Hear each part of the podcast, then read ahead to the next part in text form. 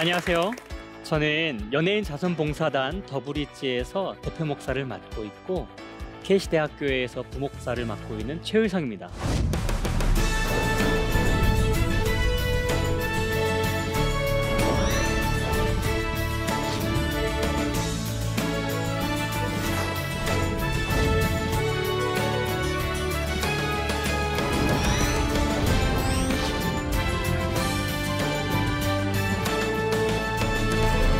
그리스도인으로 살아가는 삶의 자세, 그 자세 중에 나눔이라는 것은 어떤 의미를 지니고 있을까?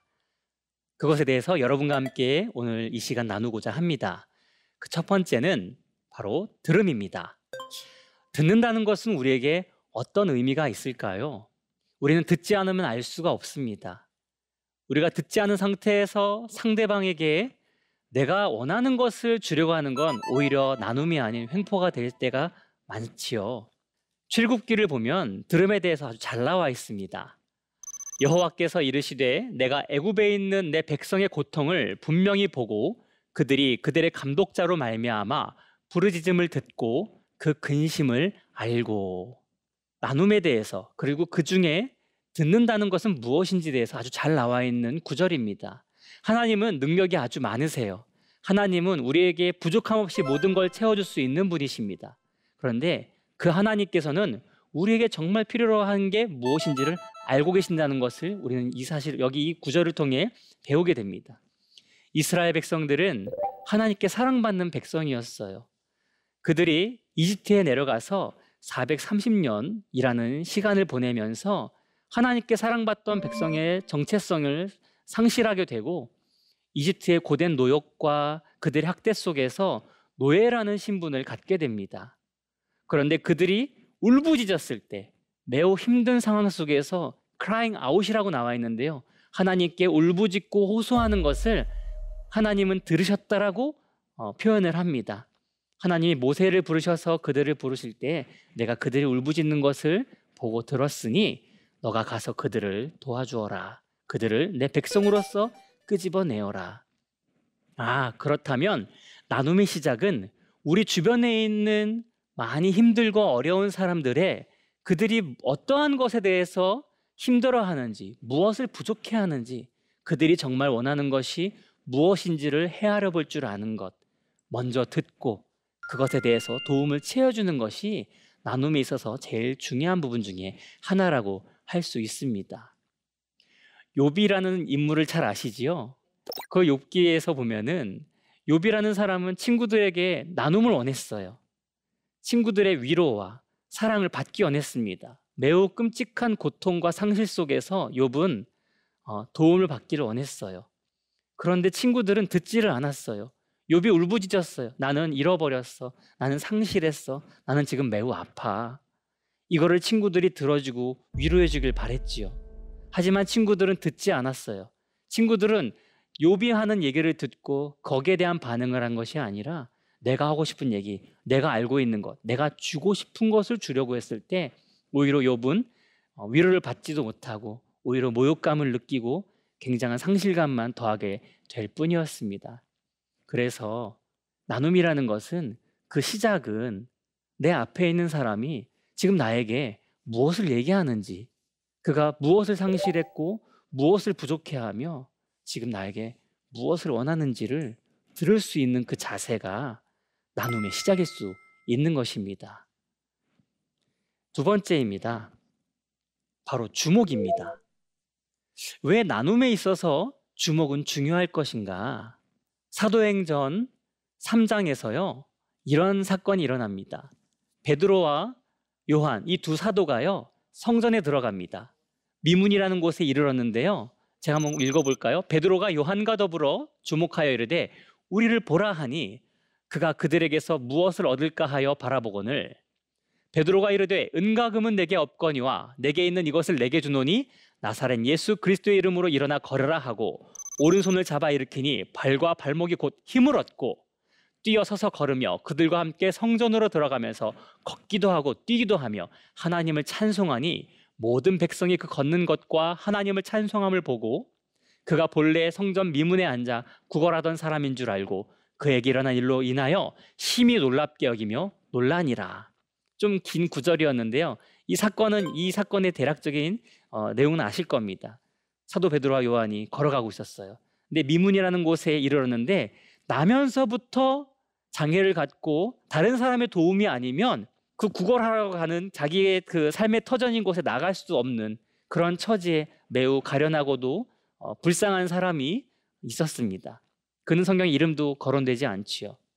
그런데 베드로와 요한 다른 사람들은 그냥 지나쳤던 수, 수도 없이 지나쳤던 많은 사람들 속에서 이 사도 베드로와 요한은 그냥 지나칠 수가 없었어요. 사도 베드로와 요한은 이 나면서부터 안진뱅이, 이 나면서부터 다른 사람의 도움이 아니면 자기의 배고픔과 부족함을 채울 수 없었던 이 사람을 주목하게 됩니다. 그것이 가능한 이유는 무엇일까요? 우리 사람은 우리 사람은 보이는 것에 익숙하지요. 보이는 것에 따라서 이 사람이 많은 것 많은 것을 소유하고 있고 그의 삶의 지위가 높거나 어찌하였든 그가 가지고 있는 것이 많으면 많을수록 사람들은 그를 인정하고 귀한 사람으로 여깁니다. 그렇다면 반대로 이 차가운 세상은 이 그 사람이 가지고 있는 내 앞에 있는 사람이 가지고 있는 소유가 적다면 관심을 안 가져요. 그 사람의 뭔가 그 사람의 몸이 그 사람이 처한 상황이 어렵다 여겨지면 안타깝지만 많은 사람들이 다 그런 건 아니지만 관심을 갖지 않습니다. 그런데 우리 그리스도인은 그러면 안 되는 것이지요. 왜 그럴까요? 창세기 1장에 분명히 나와 있습니다. 하나님은 세상을 창조하시고 또 가장 중요한 누구를 창조하셨어요? 바로 저와 여러분, 사람을 창조하셨습니다. 그런데 사람을 그냥 창조하신 게 아니에요. 무엇을 따라 창조하셨나요? 네, 자기 형상을 따라. 예, 하나님께서 자기의 형상을 따라서 우리를 지으셨다고 해요. 제 친한 동생들이 요즘 아이를 많이 낳습니다. 저는 아직 없어요. 근데 아이를 낳는데 놀라운 점은 뭔지 아세요? 이 부모가 아이를 낳으면은 닮은 건 당연한 건데 닮는다는 건 당연한 건데 왜 이렇게 신기한지 모르겠어요. 제 친한 성악가 한 명 있습니다. 이름은 말하지 않을게요. 근데 그 친구 퉁퉁해요. 근데 자녀를 낳는데 어떻게 했어요? 동그래요. 더 놀라운 건 그 친구가 결혼식을 할 때 결혼을 할 때 결혼식장에 갔어요. 그 친구의 가족들을 본 적은 없는데 보는 순간 깨달았어요. 어머니, 누나 두 명, 그 조카들이 다 어때요? 동글해요. 이걸 뭐예요? 자기 형상입니다. 우리 인간은 누구를 따라? 하나님을 따라 닮도록 창조된 존재입니다. 베드로와 요한은 그것을 주목한 거예요. 이전에 베드로와 요한은 안 그렇겠지요. 그런데 주 예수 그리스도께 부를 받고 정말 인간의 정체성, 존재가 무엇인지를 알게 된 그들. 그들의 눈은 과거와는 달라졌어요. 예수님, 그 스승, 자기들의 스승이고 구원자이신 예수님이 하는 걸 그대로 봤기 때문입니다. 예수님은 다니는 곳마다 누구에게 주목하셨어요? 가장 가난한 사람들, 가장 연약한 사람들, 가장 보잘 것 없는 사람들. 이 세상은 관심을 갖지 않는, 눈길을 두지 않는, 그 시선을 두지 않는 사람들을 예수님은 주목하셨던 것입니다. 길, 주, 그 길 중심에 있던 사람이 아니라 길가에 앉아서 눈먼, 심, 눈먼 그런 장애를 갖고 있는 앉아서 부르짖던 사람에게 들으시고 주목하셔서 그를 불러서 눈을 뜨게 하셨던 분이 예수님이십니다. 다른 사람들에게 손가락질 받던 사람들, 그들을 주목하셔서 가까이 하시고 그들의 낮아져 있던 그 마음을 회복시켜 주신 분이 예수 그리스도시지요. 예수님을 따라서 이 제자들인 베드로와 요한도 예수님을 따라서 주목하기 시작한 거예요.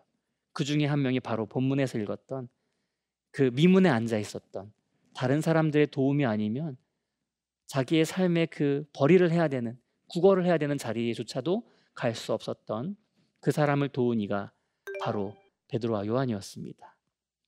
자기에는, 어, 자기에게는 아무것도 없었어요. 그런데 뭐라고 해요? 나한테는 금과 은은 없다. 하지만 나의 스승이시고 메시아이신 예수 그리스도께서 주목하셔서 치유하셨던 것처럼 나도 나에게 있는 것을 나눠줄 테니 예수 그리스도의 시선을 너에게 나눠주고 예수 그리스도의 그 능력을 너에게 부어줄 테니 일어나라 했을 때 어떻게 됐습니까? 그 사람이 네 나면서부터 일어날 수 없었고 걷는 거는 꿈도 꿀 수 없었던 사람이 그 자리를 박차고 일어나서 달의 힘을 얻어 일어나서 걷고 뛰니 사람들이 어떻게 했다고요? 하나님께 영광을 돌렸대요. 하나님께 영광의 박수 한번 올려드릴까요? 할렐루야. 네, 그랬대요. 그래서 우리는 무엇이 필요한 겁니까? 먼저는 듣고 정말 그 사람이 필요한 것이 무엇인지 내가 원하는 걸 주려고 하는 것이 아니라 정말 내 앞에 있는 사람들이 무엇을 원하는지를 들을 수 있는 자세. 그리고 이 세상은 그냥 지나치는 그 시선을 두지 않고 무시하는 우리 주변에 있는 사람들을 주목할 수 있는 눈. 바로 그것이 필요한 거예요. 저는 그래서 하나님께 선물을 받은 것 같아요. 아, 사실 첫 번째는 아직은 해당이 안 되는 것 같아요. 듣는 건 전 약해요. 목회자분들을 다 성급하게 일반화할 수 없지만 말하, 말하기를 좋아해. 직업이 그래서 그런가? 그래서 상대방이 무엇을 필요로 하는지 잘 듣는 건 아직 훈련이 잘 안 돼 있어요. 그래서 실수할 때도 많아요. 하나님께 기도 제목입니다. 더잘 듣게 해달라고. 근데 주목하는 눈은 하나님이 어렸을 때부터 주신 것 같아요. 제가 군 시절에 군 시절에 얘기를 해서 죄송합니다. 축구 얘기는 안 할 겁니다. 군 시절에 이제 스물셋 늦가기에 군대를 갔는데요. 휴가를 거의 10개월 만에 나왔어요. 백일 휴가 이후에 어, 군종병으로 있었는데 군 생활이 저는 매우 즐거웠거든요. 그래서 매우 늦게 나왔어요. 한 10개월 만에. 그랬으니 얼마나 삐뚤어지고 싶었겠어요. 다짐을 했어요. 내가 나가면 삐뚤어지리라. 그때가 연말이었어요. 크리스마스가 이제 막 다가오는 12월 한 중이었는데요. 저의 삶, 저는 어린 시절을 또 청년 이제 30대 전까지 마포에서 살았습니다. 그 가까운 곳이 이화여대역이었어요.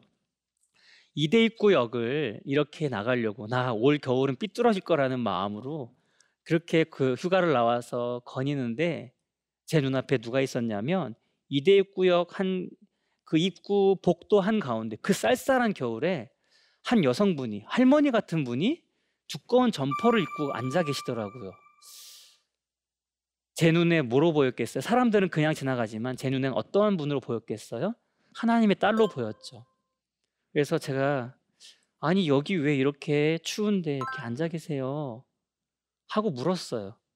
그랬는데 갑자기 그 질문을 하는데 배에서 뭐가 꿈틀대는 거예요. 그랬더니 그 뱃속에서 뭐 누가 나온지 알아요? 그분의 어린 딸이 나왔어요. 아니 이 추운데 왜 여기서 이 추운 겨울날 왜 여기서 이렇게 딸아이를 데리고 계세요 했더니 그냥 눈으로 보기엔 할머니였는데 알고 보니까 고생을 너무 많이 하셨고 자기를 다듬지 못해서 나이가 많아 보일 뿐이지 어린 아이를 둔 젊은 엄마였던 거예요. 군세 군인이 뭐 돈이 얼마나 있겠어요. 근데 이제 어쨌든 어, 왜 여기 나와 계셨냐고 했더니 아, 아이를 아직 학교에 보낼 상황이 안 돼서 이렇게 데리고 나왔습니다. 하지만 좀 더 나아지면 제가 아이를 학교에 다시 보내고 그렇게 하고 싶어요. 그래서 제가 몇만 원 없었는데 그 근처에 어, 군대리아가 있었어요. 상호명을 다 말하면 안 되니까 군인이니까 군대리아 달려갔어요. 달려가서 햄버거 세트를 사왔는데 금방 없어지셨어요. 그래서 그 다음 날 다시 왔더니 계시더라고요. 그래서 빨리 뛰어가서 군대리아에서 군 버거를 사가지고 군인이 샀으니까 세트를 하나 지어드리고 어, 꼭 드시고 제가 나중에 가수가 된다면 그때는 꿈이었으니까요. 가수가 된다면 우리 여성분과 같이 어려운 분들을 돕는 사람을 돕는 삶을 살겠습니다. 이거 드시고 꼭 힘내세요. 라고 일어났지요. 그래서 나눔은 주목하지 않으면 안 돼요. 나눔은 억지로 하는 게 되는 게 아니더라고요. 나눔은 볼 수 있는 눈이 필요합니다. 성경에도 그렇게 나와 있어요. 가난한 사람을 알아볼 수 있는 눈은 하나님이 주시는 거라고 했어요. 우리는 그걸 간구해야 돼요. 하나님, 저에게도 누군가를 볼 수 있는 눈을 주세요.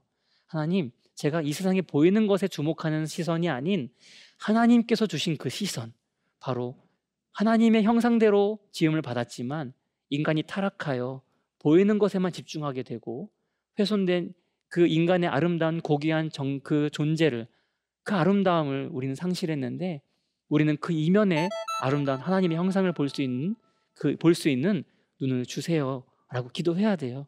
그러면은 어떻게 돼요? 보이기 시작하는 거예요. 내 주변에 연약한 사람들이 다 내 마음에 와닿아요. 그럼 누가 고생하는지 알아요? 제 아내가 고생하는 거예요. 다 돕고 싶거든요.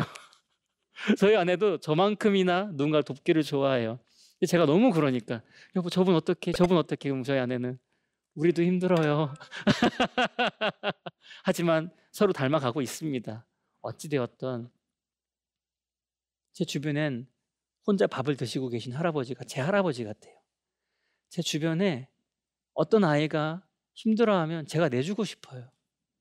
제 주변에 어떤 청년이 등록금이 없어서 학교를 못 다니면 제 이야기 같아요. 제 주변에 누군가가 길을 잃고 헤매고 있다면 그분이 제 어머니 같고 제 아버지 같아요. 왜 그래요?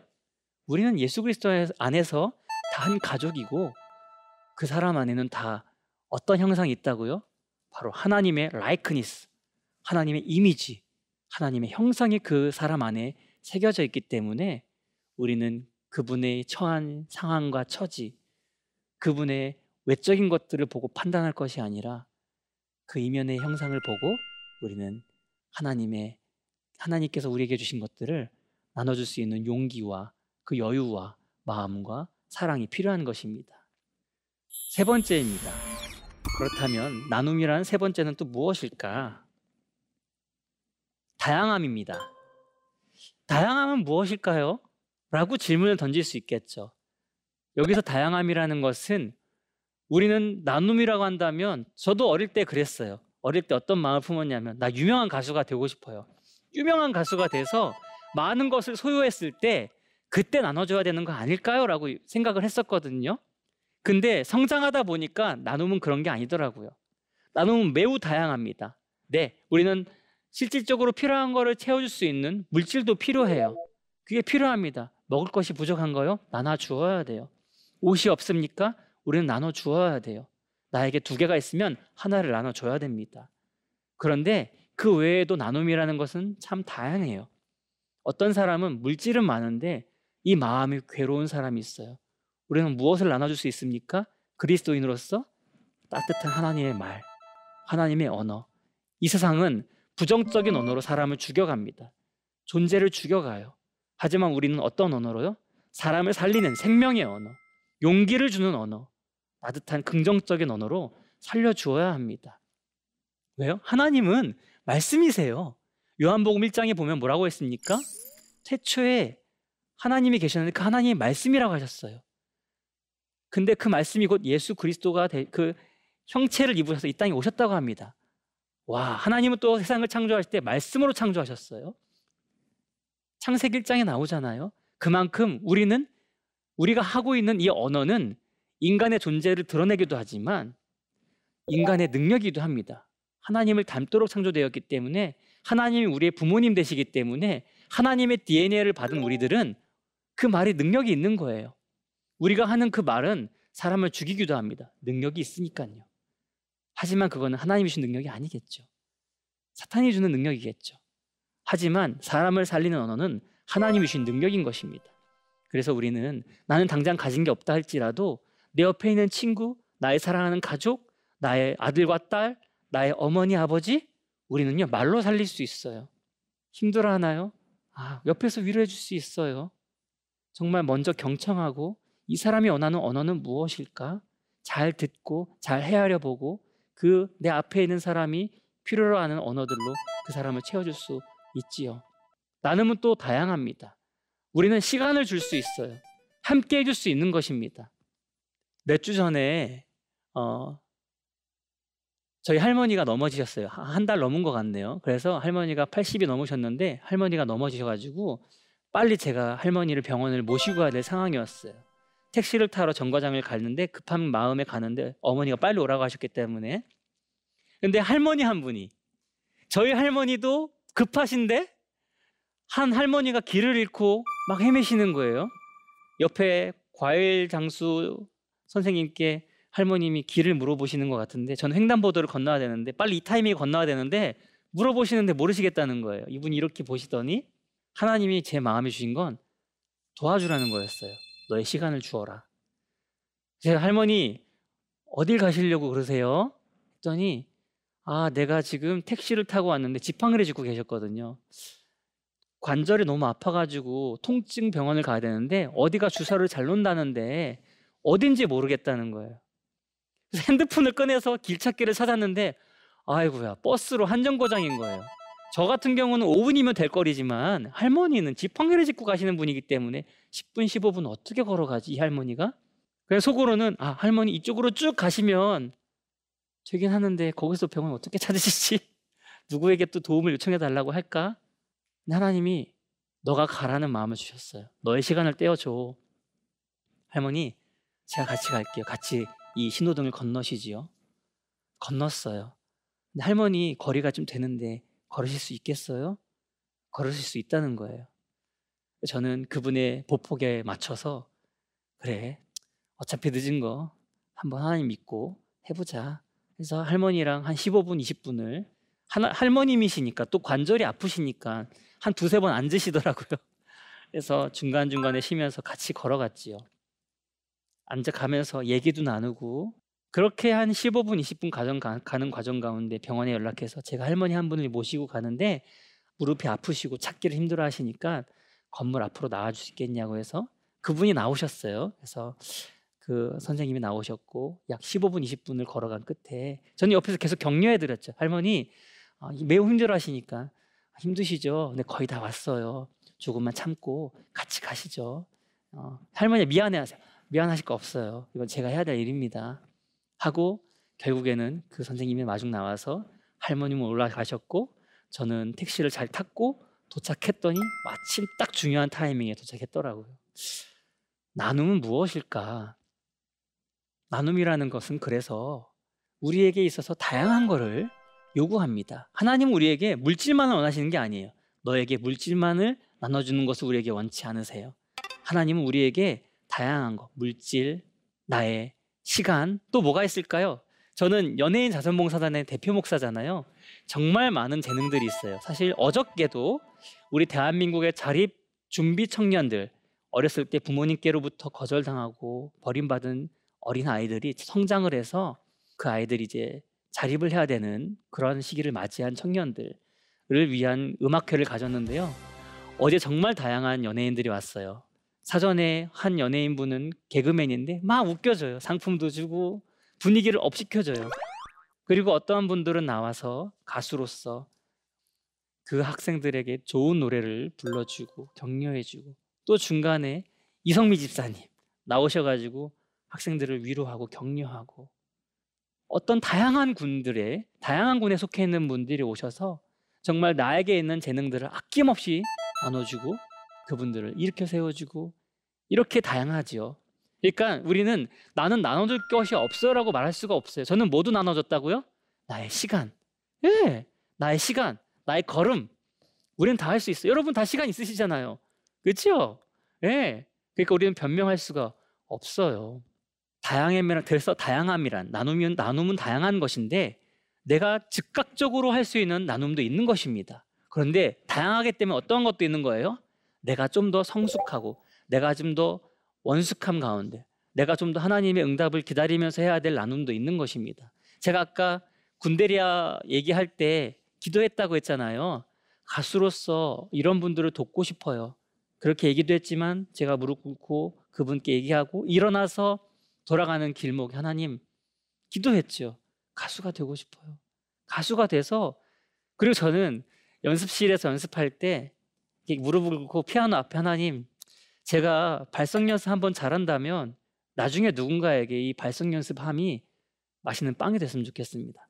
따뜻한 빵이 되고 제가 오늘 이 한 곡을 잘 노래 연습을 해서 나중에 무대에서 노래를 한다면 누군가에게 따뜻한 옷이 되었으면 좋겠어요. 그런 기도를 했어요. 시간이 지나고 어떻게 된 줄 아세요? 바로 오늘 제가 있는 거예요. 저의 노래를 통해 누군가에게 음식이 제공되고 저의 노래를 통해 노래 그 메시지로도 위로가 되지만 그 노래가 변화가 돼서 따뜻한 옷이 되고 기다림이 필요하더라고요. 그래서 우리는 기다릴 줄 알아야 돼요. 아까 말씀드렸던 우리 스텝 한 분만 올라와 주시겠어요? 아유 감사해요. 더 앉으세요. 네, 더 앉으세요. 네. 우리는 내가 준비가 안 되어 있는 상태에서 물론 즉각적으로 나눌 수 있는 것들도 있습니다. 하지만 내가 아직 무르익지 않은 상태에서 내가 누군가를 도우려 할 때 어떻게 되는 거예요? 일어날 수 없어요. 누구도 일어날 수 없어요. 힘 줘보세요. 저같이 약한 사람 끌려갈 뿐입니다.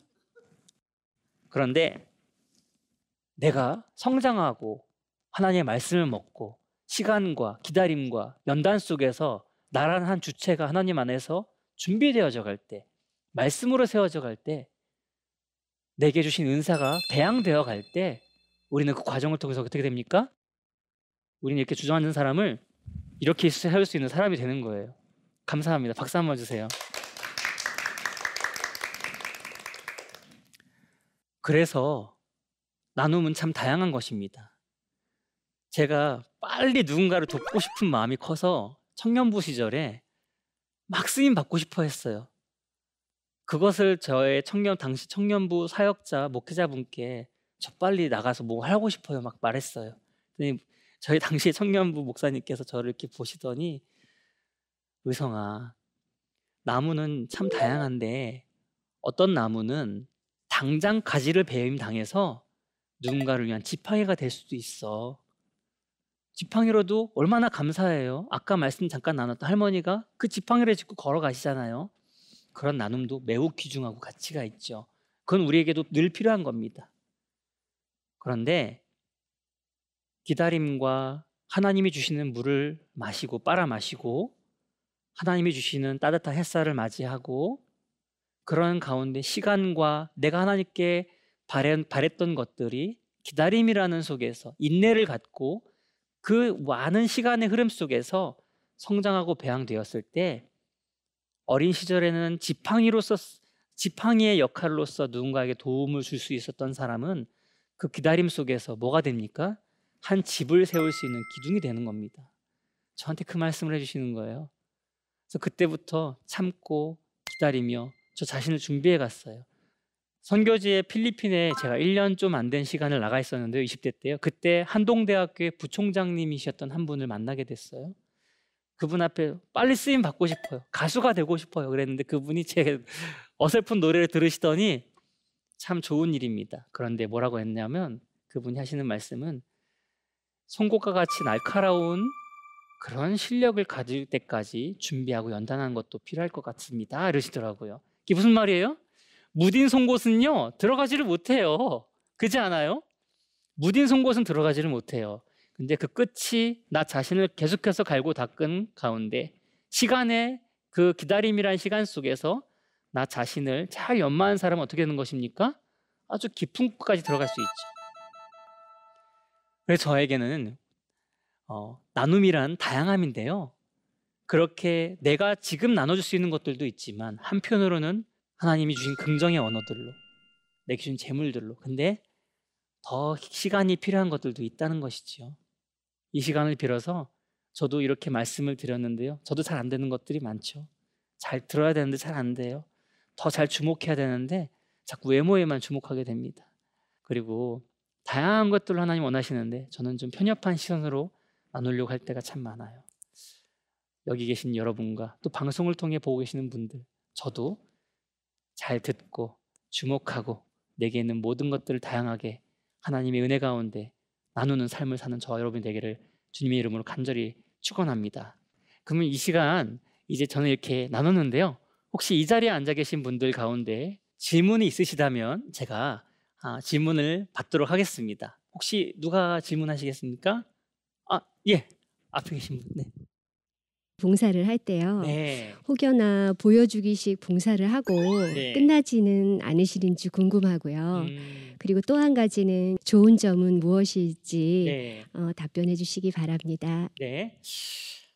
저희 연예인 자선봉사 더브릿지는요 정말 다양한 연예인들이 있습니다. 저희 단장님인 김예분님은 미스 코리아이기도 하고요. 또 유명한 방송인 방송인이기도 했죠.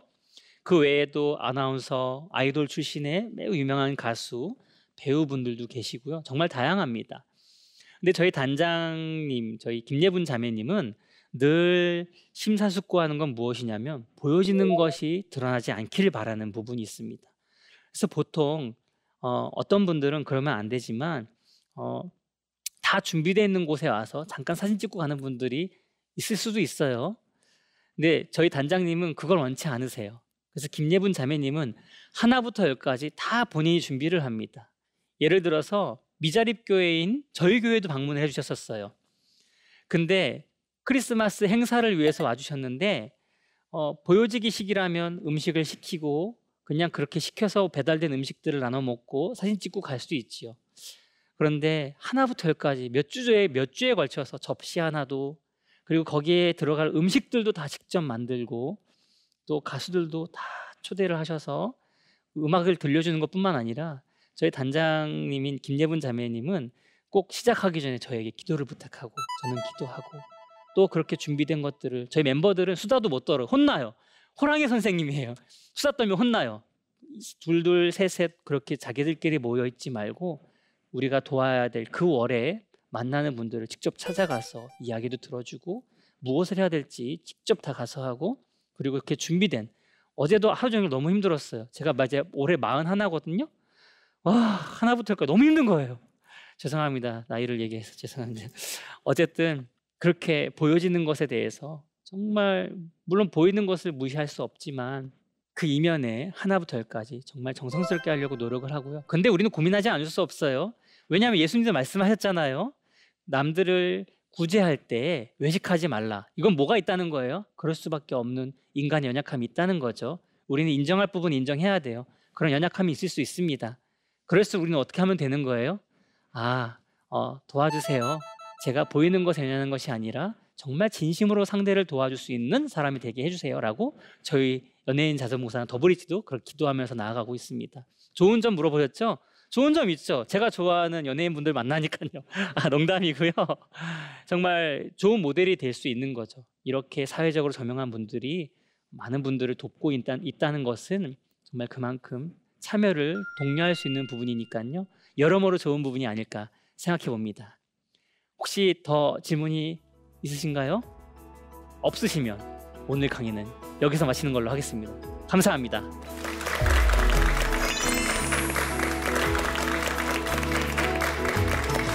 그리스도인으로 살아가는 삶의 자세, 그 자세 중에 나눔이라는 것은 어떤 의미를 지니고 있을까? 나눔이란 들음이라고 말씀드렸습니다. 우리는 듣지 않으면 그 사람 내 앞에 있는 상대가 무엇을 필요로 하든지 헤아려 볼 수 없어요. 근데 듣는 데서 끝이는 것이 아니라 우리는 주목할 수 있는 시선이 필요하다고 했습니다. 그것은 내 앞에 있는 사람의 외모나 상황을 보고 판단하는 것이 아닌 그 사람이 이면에 있는 잘 새겨져 있는 하나님의 형상을 바라볼 수 있는 시선이 필요하다고 했습니다.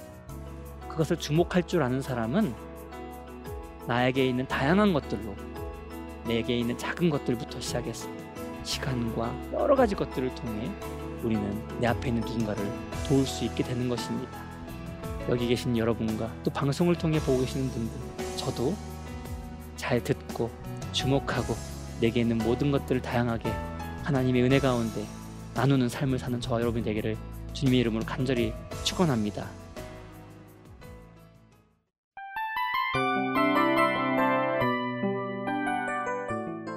이 프로그램은 청취자 여러분의 소중한 후원으로 제작됩니다.